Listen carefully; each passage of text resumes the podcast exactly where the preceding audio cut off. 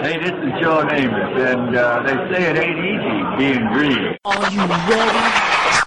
Can't wait. The New York Jets can beat anybody in the world, and I think we're going to win next Sunday. The New York Jets. I think Jet fans, Jet fans, Jet fans, are very passionate.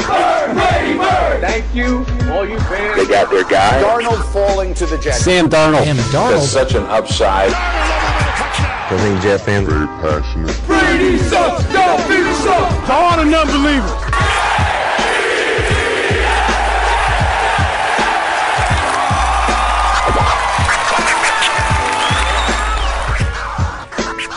Hello, everybody, and welcome to the latest edition of the Ain't Easy Being Green podcast, broadcasting to you live from beautiful, amazing, picturesque Crystal Lake Studios in Putnam Valley, New York. My name is Keith Farrell.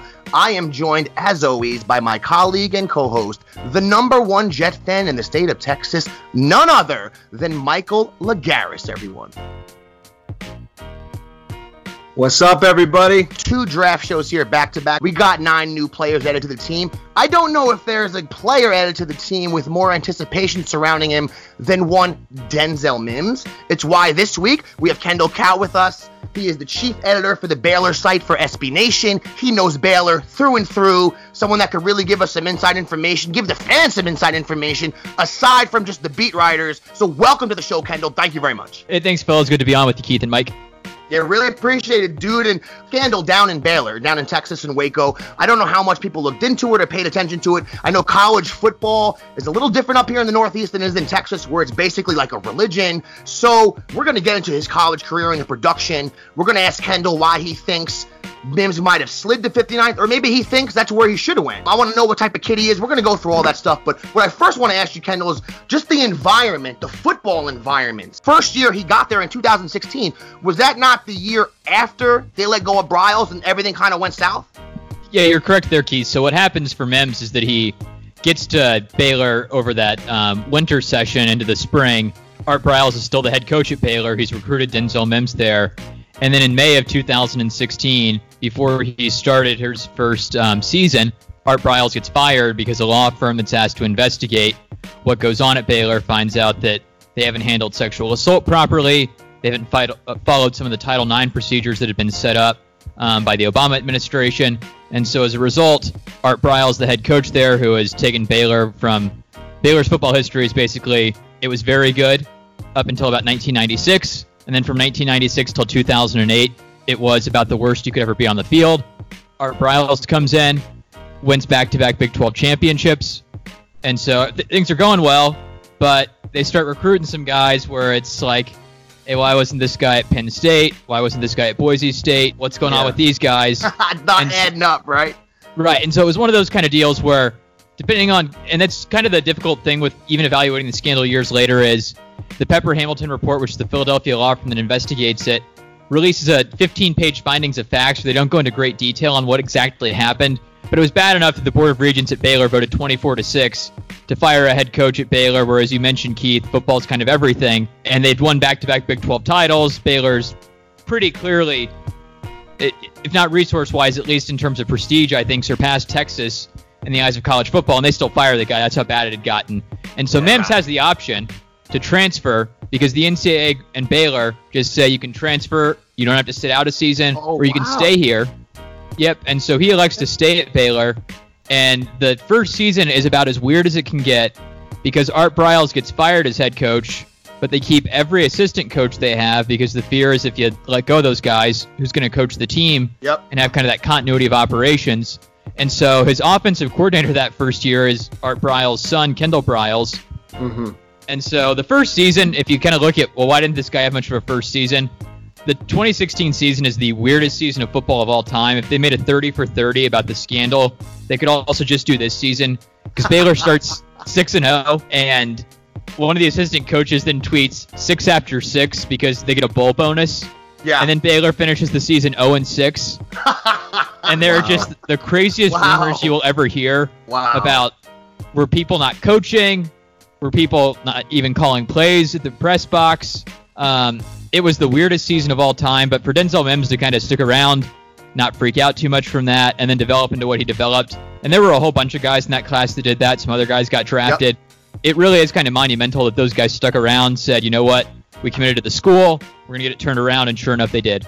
That, see, that's why that's why I wanted to. I didn't know any of those things, the details when it comes to Mims and the decision he made. I'm happy you spoke to that because, and that's kind of what I want Jet fans to hear. Because for for some guys, they don't go through adversity or have to make these type of decisions in college. Usually, when they're a professional, those hard choices come. He's been able to perform under those type of circumstances. And I know his his second year, his sophomore year, saw that he had he had over a thousand yards. I think about a thousand eighty yards. He had about 61 catches. The next closest receiver to him that year had about 400 yards. So his sophomore year, he burst onto the scene. Yeah, he definitely did. And the sophomore season, Baylor was a just disastrous team that year. They go one and 11. They opened the campaign with a loss to Liberty. And I, I, I don't want to get too political about it, but uh, you really should not be losing to Liberty if you're Baylor. Like I think Liberty's entire mo is like they would like to become the more conservative version of Baylor. And it's like, well, that might be your dream, but that had not become reality then, and Sure. hopefully won't in the future. Um, and so they start the year with a loss to them. Baylor shuffles through three quarterbacks that season. First year of the new offense, they go one and eleven. And so for him to put up numbers like that, I think kind of signified how good he was. And he just kind of took off from there, from that kind of Liberty game. The only real positive takeaway was, I don't know who the heck this Denzel Mims guy is, but he's really performing well. So you, Kendall, I know you're writing about Baylor now. You're alumni, correct? You used to go to the school. That's correct. So during 2017, when this was Mims' uh, sophomore season, you were covering the team at this time, correct? That's correct. Yeah, I graduated in 2013, but I was covering the team uh, then as well. Okay, so that first game against Liberty, he gets two receptions, 85 yards, and a T. You know, you guys, I I know you ended up taking the L. Second year, second game, he played Texas San Antonio, had three receptions, 62 yards. Duke, third game, two receptions, 67 yards. So I'm sure I saw some talent there. Fourth game, Oklahoma, 11 receptions, 192 yards, three touchdowns. Denzel Mims. And, and it's, was that the day Whoa. that he bursted on the scene? Tell me, tell me what you thought about that performance. Yeah, so Mike, I was actually in a wedding that night, and so I'm like, right, we've started 0 3. We've lost to Liberty and Tech, University of Texas at San Antonio. UTSA, we lost to UTSA, and so Oklahoma comes in with Baker Mayfield, um, and you're just like, Baylor's gonna get walloped. Like that's the Oklahoma team that just won at Ohio State. You're like, there is no chance in the world Baylor's gonna win this game, and they, they don't. But they get up by 10 points in the third quarter, and Denzel Mims is just catching everything. I'm, you know, in this wedding, I'm getting fireball. I got people texting me videos, and I'm like, oh my god, this catch, what's going on? Or is Baylor going to do this? And they're like, who's this drunk man at this Kansas City wedding shouting, you know, oh, OU sucks? But it was it was one heck of a time, and I was that was, but that certainly Mike was the moment where it was like, okay, you know, you can do it against Liberty, you can do it against UTSA, but if you can do it against an Oklahoma team that makes the playoff, we really got something here. Yes, And one, one of the things when I was reading up on Mims, people in the know, when I read any an- anyone like like you, Kendall, that actually has followed, watched his games religiously, knows knows him in and out. One of the attributes they pointed to as a positive, and maybe you could speak on this, and maybe he even showed this back then when he was when he was maybe only 19 or 20 years old, is that when Baylor played in the biggest games. You can even look back to last year when they played Oklahoma last year. Had a couple touchdowns, had a big game, and the Sugar Bowl he actually played pretty decent. Seems like he shows up in the big game. He certainly does. He had a game-winning touchdown last season against Oklahoma State during homecoming, where he kind of just makes a phenomenal catch. Against K-State in a win last year, he has a sideline catch where he bobbles the ball and gets a foot down in an acrobatic way that's just unbelievable. Against TCU this season, Baylor has fourth and six in overtime. So if they don't convert, game is over because they're trying to respond to a TCU score. And the play they call is just we're going to throw a slant to Mims over the middle, give him a chance. They gave him a chance, and Baylor won. So Matt Rhule. So after after that performance against Oklahoma, did Matt Rhule? He wasn't there at the time yet, right? Rhule came after. He came in. He came in in December of the. Did he? Did he start coaching that year, or did he just get hired and come in the next season? So he came in in December of 2016, and he coaches Okay. the 2017 and 2018, 2019 Okay, okay. seasons. Gotcha, gotcha. Okay, so did Rhule after that performance start curving the the offense and centering centering it around Mims specifically? So I'm pretty much asking in that sophomore campaign, the the year that Mims put himself on the map, did he just do that organically, or did was the offense already like driven through him as the primary weapon? He was the primary offensive target. The Baylor offense shifted so much that uh, 2017 season, his sophomore year, because they had three quarterbacks that played in and out. One guy got a concussion, another guy kind of had the job, then lost the job, and they start a true freshman who is still going to be Baylor's quarterback next season in Charlie Brewer. But Charlie Brewer, yeah. yeah, his arm strength isn't still the greatest arm strength in the world, and as a true freshman who Baylor was his only Power Five offer. Denzel Mims, if you got him as an option, that's kind of the fail-safe you pull. And so he was kind of Baylor's focal point the rest of that year. When you segue into the next year, and this is kind of what people want to know, or or maybe even one of the reasons he slid, I don't know. Um, when you go into his junior year, he had a little bit of a dip, at least when it comes to the yardage production. The, the receptions were about the same 55 catches, 61 the year before, 66 last year, but the yardage was down. Still had the touchdowns, eight touchdowns, which is tremendous. But now I read, and this could be completely wrong. Did he have an injury? Did he play the whole season with a broken hand, or I just misread that? So that report came out around the time of the draft. If that was true, that was not something that was known by folks that covered Baylor at the time. Okay, okay, okay. That might be Oh, some wow. gamesmanship then before the draft. What do you think one year to the next? Do you think there was any reason for the dip? I know they had a little bit of a better record the next year. I know that also Jalen Hurd, who now plays on the Niners, had a big year that year. He's a good receiver. Do you think that had anything to do with it? Yeah, Keith, so I think the Jalen Hurd thing kind of explains about 95% of it. Jalen Hurd Okay. was Tennessee's leading rusher for three seasons, has to sit out a year at Baylor, plays wide receiver then for the Bears, is kind of the main offensive threat. And so they get a little bit more balanced receiving corps we can throw to more guys. And then Jalen Hurd becomes a second round draft pick of the 49ers. And so if you don't have to be the exclusive guy, I think that kind of explains it. So I didn't really feel like his junior year was he's kind of missing production or he didn't improve much. It was just you got more weapons. You don't have to go to the shotgun every time. And and then when you look at his stats, I mean, he had one game in 2018 where he had 11, another 11 reception game, 114 yards in the T.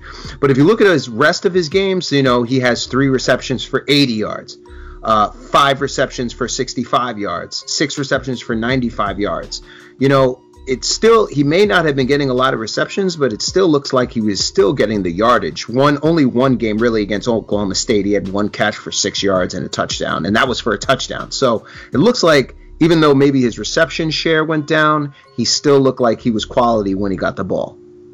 Yeah, definitely. I don't think there was anybody that kind of watched a lot of Baylor that thought, "Oh my God, what's happened to Mims from one season to the next?" And Good. Baylor football, like all teams, has certainly had those guys who are like, "Yeah, they figured out what this mystery was," but with him, he still had it going on. You now the the whole uh, talk about the drops. So I know those first two seasons he had a couple of drops, and um, there was some talk about some concern regarding that. But then Keith educated me during our draft show about his drop rate in his senior season 2019 last year, and he actually had a lower drop rate than both. Um, Jeudy uh, or CeeDee Lamb. Lamb or Jeudy. Yeah, yeah. That's Right. one one of the things I didn't know if that was a myth or not. Because there's an article by Gary Phillips. It was in, the USA Today. Um, this is one of the things I wanted to ask you about too, where it said it's kind of misleading, and that could have been one of the reasons he dropped. It makes sense, but it might be a misleading stat. Senior year only had five drops the whole season. So do you think that's something that Jets fans should be concerned about or have to worry about, or you think he's already worked that out? I think it's both kind of a twofold thing. If you tell me in 10 years Denzel Mims didn't quite work out, I think the most likely thing outside of injury would be that, you know, there is something there with the drop rate and that does become his problem. But I also think it's definitively true in my mind that the drop thing is way overhyped. So it's both true that if you told me why does this guy fail, well, it's because the drop rate just became too big of an issue. Much like if you looked at the NBA, you had mm-hmm. some guy that shot threes pretty well, and you said, well, he just couldn't quite shoot threes as well in the NBA. We feel pretty confident he's a good three-point shooter. For him, I feel pretty confident he'll catch the ball because, as you mentioned, Baylor, look, and I love Charlie Brewer. He's a great guy. He's a good quarterback, but in much the same way that I'm going to the bar, uh, I know I'm not the hottest guy at the bar when I'm trying to, you know, pick somebody up whenever coronavirus ends.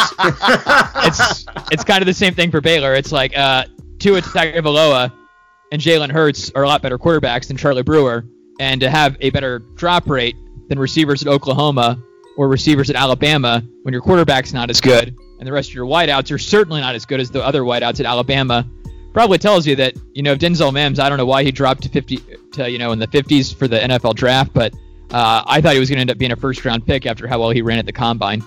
Yeah, and that's something I wanted to get into. And I, I want to ask you, me and Mike both want to ask you a few different questions about maybe why he got selected, where he got selected. But that's something that sometimes people don't put into perspective when they look at a college football player is, you know, especially if you're a receiver, how reliant you are on that quarterback. And when I looked up Charlie Brewer, when I was going through his stats, when I was going doing a deep dive on the Baylor football team, he's rushed the ball about 345 times the last three years. That's that's a lot of rushes. Tua at Alabama only rushed the ball 105 times. Baylor's offense, insofar as what I could tell, was the type of offense they didn't, you know, Mims wasn't running the most intricate routes in the world, which then, if you're not running, if, if that's how your team is based, you're doing one cut, like you said, over the middle, bam, you're gonna nail them. That's easy for defenses, good defenses, to try and figure out, especially if your quarterback isn't one of the top, top, top blue chippers. It looked like his completion percentage was pretty decent, but when it came to the Baylor offense, that's a team that it seems like the last few years finished with a lot more running plays than they did passing. They ended up running a lot because Charlie Brewer's mobile, and so the RPOs helped him, and the offensive line okay. was just not very good.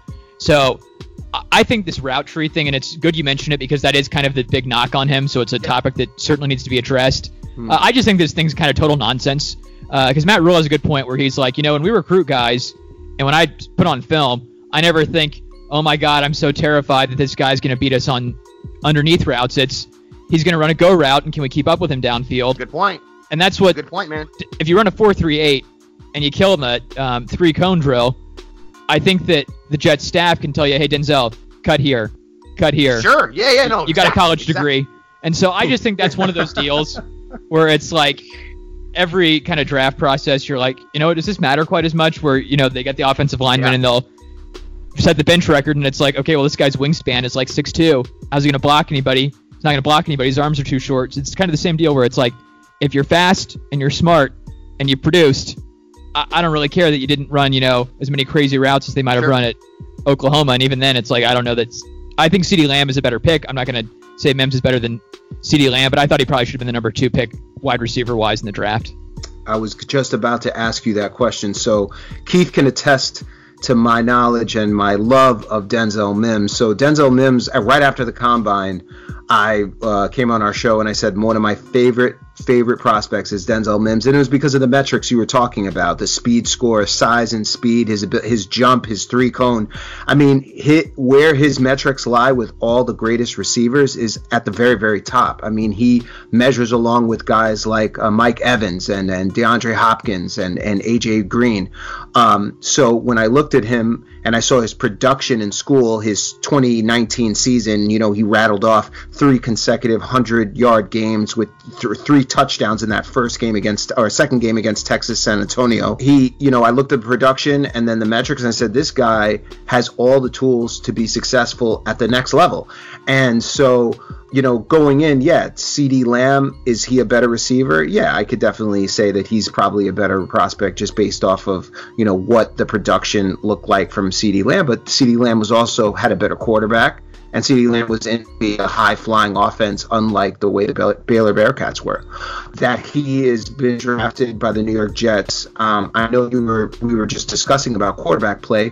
What do you think? How, well, first, I'll say, what are your thoughts about Sam Darnold being what he did at USC? I'm sure you saw a little, you know, took a little tidbits on what he was able to do at USC. And then being that he was the most under duress quarterback in the NFL last season, being sacked and pressured more than any other quarterback in the league or top in the league, you know, how he was able to still progress from year one to year two. And now that we've adjusted the offensive line, his potential now with a guy like Denzel Mims. So I certainly think the great thing about having a guy like Denzel Mims, as you mentioned, is that it probably tells you how good Sam Darnold really is because you won't have the process to say, hey, I don't have the targets I need. I don't have anywhere near the expertise you all do about Darnold. I still worry a little bit more that is Darnold's ceiling closer to being quarterback number nine or 10 in the NFL? Than mm-hmm. it is to him ever being a Deshaun Watson or a Patrick Mahomes level talent. Mm-hmm. And you can certainly win a Super Bowl. I mean, Joe Flacco's got a Super Bowl ring. Garbage. Peyton Manning was absolute trash when he won a Super Bowl. Trash. And uh, Denver. Yeah, and I think Sam- those guys wish they were ninth and tenth in the league the year they won. That was yeah, like exactly. God's grace and a good defense. So I'll take ninth. When you're a Jeff, this was the perspective. Like you were talking about the bar before. Say I have a friend. He's been going out to the bar 30 years. All he does is bring home threes and fours. And one night he goes home. This kid brings home the seven. That night he feels like a champion and ninth or tenth for Jet fans, we'll take that in a second. We'll take I, it.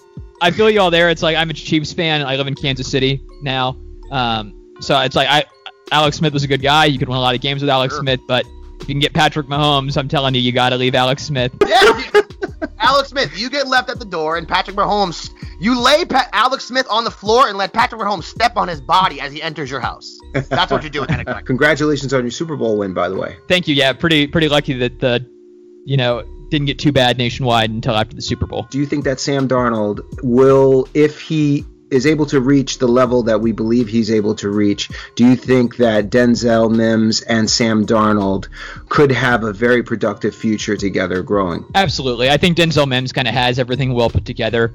Uh, he was never a guy you heard he's out, you know, getting in trouble. He's out doing anything stupid. Um, I was at the Sugar Bowl. I certainly was out. I, I would like to think not doing anything stupid, but I, I know I was out. I was out and about. You'd see some guys out. You didn't see Denzel Mims out before the bowl game acting crazy or anything stupid. Awesome. And you never heard anything like that about him. And so you never know how somebody's life is going to change when they suddenly become a millionaire. But he has all of the kind of tools you look at and kind of the intelligence you want for a guy that you don't really feel like is going to change that much. And I still think it's kind of good for him that, you know, if I'm me and I'm suddenly drafted in the second round and I'm living in New York and I'm a millionaire, I'm going to think I've made it in life. But I think Denzel Mims is going to look at this and say, I should have been a first round pick. They're still doubting me. I think he's still going to have that chip on his shoulder. And so I think the best is yet to come.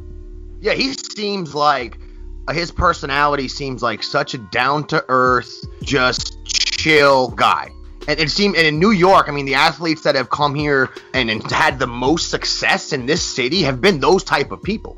The guys that are laid back, let it roll off their back, they get a loss, not a big deal. The Joe Namath, the Eli Mannings. You can go through all the different sports that we have. The people that have his, at least it seems like he just all his interviews, he, he seems very chill, doesn't seem to get rattled. I saw one interview where he scored a touchdown and he was talking about how hard it was not to celebrate.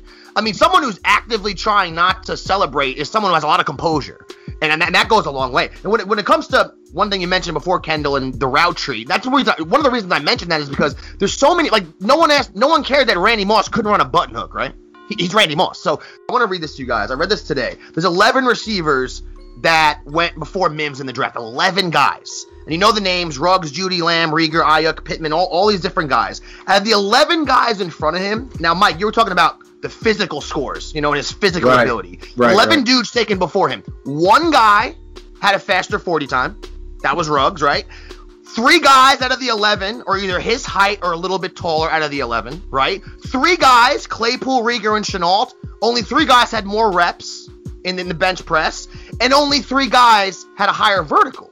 So none of so if you're just averaging everyone, if you take all the different metrics, and this is just physical play. Now we were just speaking about all the production he's had. Now you want to take a look at the actual physical specimen we're bringing here to New York. None of those guys in the top 11, at least when you spread out the categories, ranked as high in as many of them. And I, I want to get your your opinion on this. Why do you think all the things we mentioned now and all the success he had, the things he's overcame, and his physical skills, why do you think it was that he got all the way down to 59? I really think it was probably that these guys, I, you, you never know for sure. My guess is that a lot of people, once they looked at the draft and didn't get a chance to have pro days and everything else, thought, what were our boards like when we entered the season? And a guy like Jalen Reagor um, from TCU, who's slower than Denzel Mims, who had worse stats than Denzel Mims, who I don't know if he's smarter than Denzel Mims, but I got to have somebody budget for me. I'm taking Denzel Mims there too Sure. how he gets drafted before him, I think, is that it's just like, well, we believe that Jalen Reagor was better than him before the season. And to me, it's like that's not good enough because after the draft, about every mock draft had Mims in the first round, Yeah. and then he slips, Yup. and I'm like, Yup. I can tell you, You're right, dude. if these investigators have something on Denzel Mims, they've found something that you know the Baylor media and Baylor folks have not found out in years. And it wasn't hard to find out if somebody was a bad guy at Baylor um, after the scandal because they really didn't put up with a lot of nonsense after that. So I I don't. I think it was almost an overthinking it thing where they thought, well, we didn't think that highly of him before the season. He wasn't going to Yeah. get drafted in the first couple rounds. And what about route trees? So we shouldn't draft him. And it was kind of the Yep. same thing where like. I don't know. To me, it seemed like when you'd hear people talk about Zion in the NBA draft, and they'd be like, "Well, he doesn't really shoot, and does he have a position?" And it's like, who cares? He's 270 pounds and he can dunk. Doesn't Yeah, matter. Sure. It's like, no, Yeah. that doesn't matter with Mims. He's fast. He's smart. He's good. Yeah, and uh, when he, you know, Denzel, can you talk a little bit about? Um, I know when he came out of high school, he was a national top 300 recruit um, from Daingerfield, Texas high school. He played safety and receiver. Stats are just crazy. Um, Can you talk a little bit about his background, like family, you know, what his upbringing was, or, or when he got to Baylor, how he was able to integrate with the culture and how he grew in the culture at Baylor, even though the, the uh, situation coming out of the scandal? Right. So he was just a really, really talented receiver. The Art Briles receiver kind of MO for who he recruited was be really fast, and we will make you a good player from there. Mm-hmm. Um, and so Baylor had Josh Gordon, they had uh, Kendall Wright, Terrence Williams, uh, Corey Coleman, who won the Biletnikoff Award for the nation's best receiver. That's and so right. that was kind of the framework: just get fast dudes, and we will make it work from there. And in the case of Mims, he was certainly very, very fast. He was one of the kind of best hundred-yard dash guys in the state, and then he was just unbelievable in terms of his skill set um, there. And he was um, his 200 meter time in high school. I think he ran like a 21 3 or something in the 200 mm-hmm. in one state. Mm-hmm. So he's been fast forever. That was kind of the mo. And then he was a good guy too. So it's like you're fast, you're good, you're smart.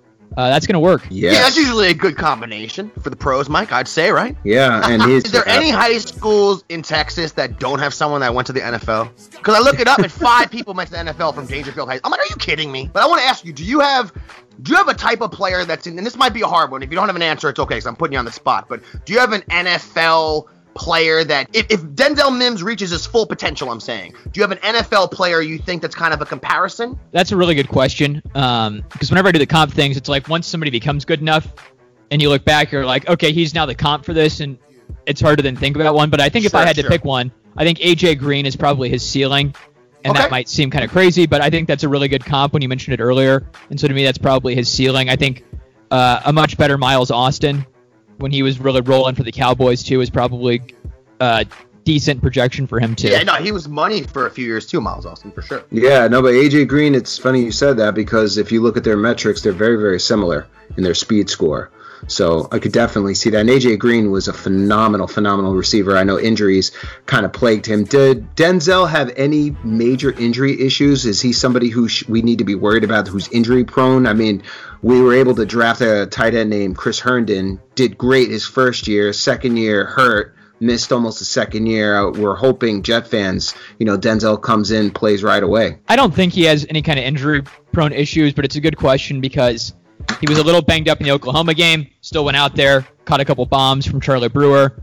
There's that, you know, mention about was his hand broken.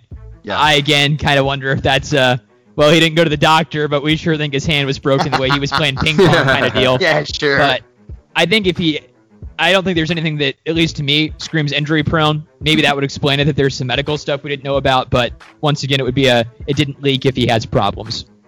And and one of the last questions I wanted to have for, ask you is all the years that you watched Denzel Mims on the field, you know how uh, Steve Young said something once about how great Deion Sanders was. He said you would see Deion at one part of the field and you just like would look and say, There's no way Deion's gonna be able to come over and intercept it. And he would throw the ball and Deion was so fast he would defy logic and be able to pick him off. And Steve Young is just like that to me is greatness when you can defy and change the game on your own abilities. Does Denzel Mims has he ever shown you such special rare talent that were to change the game or take over a game in such a way that um, because he's been gifted with these skills and and his and his drive to be great, that he's able to take over a game and and have that next level ability. Do, does he bring that to the New York Jets? He's a really talented wide receiver, and teams at the end of the season were kind of doubling up up a little bit more and just basically saying somebody else has to beat us. Um, Charlie Brewer got hurt in the Big 12 championship game, and so Baylor ended up having to play their third string quarterback, um, who made a couple of really good plays, but that was the moment the teams tried to take him away. And so the NFL, if he's not getting double teamed, and you've got a guy like him with the vertical he has, he can win games for you. And so Oklahoma State thought they could have one guy on him. They had a 10 point lead late, and then Baylor walked away with the victory. So he is a guy that if you just get the ball in his area, and he's got a chance to make a play on the ball with his speed and his strength, there's just a great chance he's going to come down with it. That's Kendall, where where did you expect him to go in the draft? Where did you, in your head, going to the draft, realistically see him going? End of the first round ish, that range? I was thinking early second, and I thought that okay. was a little pessimistic just because a lot of these guys end up dropping later on. You don't want to be too upset, but I really Sure. thought that it was pretty shocking when he went that late in the second round. Yeah, I couldn't believe it either. I thought he And was going. Yeah, I, I thought he was going to the Packers. I thought that was done. I, and then they said AJ Dillon. I'm like, oh wow.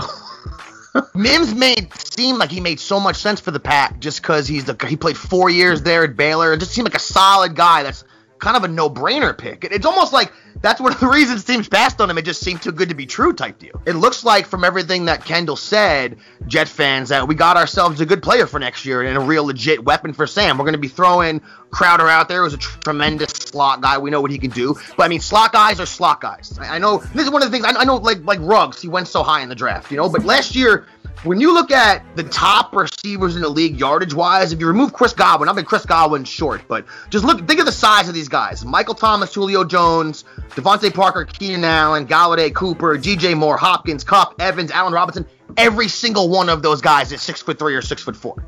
So when people draft guys like Ruggs, who's 5'11 of a buck 80, his speed is ridiculous. Maybe he will be just like Hill on the Chiefs.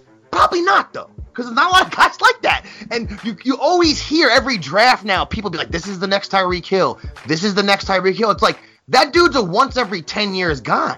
So Right. all those things, like that's why I just feel so much better about this pick now after we spoke to Kendall, because I just didn't get it. You know what I mean, Kendall? Like it just seemed like he played good, good guy, has the stats, killed the combine. So surprised he got to the 59, just like you said. So it really, you, you Jet fans should be stoked though. You're giving this pick two thumbs up for the Jet Nation. Absolutely. And Baylor has other guys that were talented. James Lynch was the Big 12 Defensive Player of the Year, but I got why he slipped because his again his arms just aren't long enough to maybe be disruptive at the next level, and that's a real concern. But with Mims, I think the NFL overthought it. I'm not a GM, uh, but I'm putting my money down that Mims is going to be a great pro. Nasty. Right. what I like to and, hear, what- baby. and if you were to guess next year around, what do you think yards and touchdowns? If you were to just in the in ballpark range guess. I'll say he has 650 yards and seven touchdowns. All right, that's I decent. I mean, that's basically we just lost Robbie Anderson. They signed to the Panthers for a two-year, twenty million dollar deal. That's basically what he was giving us every year, Mike. I'm gonna say I was a little. I'm a little conservative, obviously, with the um, coronavirus, wondering about training camp and kind of how rookies develop this year. But I think he will eventually become a thousand yard receiver in the NFL. Yeah, that's something to think about too, man. This is going to be a different year. Okay, we don't know what the summer is going to hold for us, so who knows how prepared players are going to be, and then you know by an extension of that, the rookies that need the most preparation. That's something to think about too, with the quarterbacks, with Mims, with everybody. So Kendall, if anyone does want to get at you, see what you got going on down there with the website, with SB Nation, with Baylor, they want to reach you on social media, any of those things, where could they do that? Uh, so you could follow me on Twitter. It's just my name spelled out, so it's K E N D A L L K A U T. I mainly tweet about eating fast food, fried chicken, and Baylor sports. Nice, nice, nice. And Michael, when it comes to the AEBG podcast, where can they find us? Well, we're hosted on the Elite Sports Radio Network. You can find us on SoundCloud, iTunes, iHeartRadio, Spreaker.com. Please follow us on Facebook at AEBG.JetsRadio, on Twitter at AEBG underscore NYJ Podcast, and on Instagram at jet.aebg. You heard the man on behalf of the biggest Jet fan in the state of Texas, Michael Lagaris, and our boy Kendall and Baylor Nation. Thank you for joining us, everybody. Get at you next week. Peace out. Hey, this is Joe Namath, and uh, they say it ain't easy being green. Can't The. New York Jets We beat anybody in the world, and I think we're going to win next Sunday. The New York Jets. I think Jet fans, Jet fans, fans, are very passionate. Brady, Thank you, all you fans. They got their guy. Darnold falling to the Jets. Sam Darnold. That's such an upside. I think Jet fans are very passionate. Brady sucks. Don't be sucks. To all the non-believers.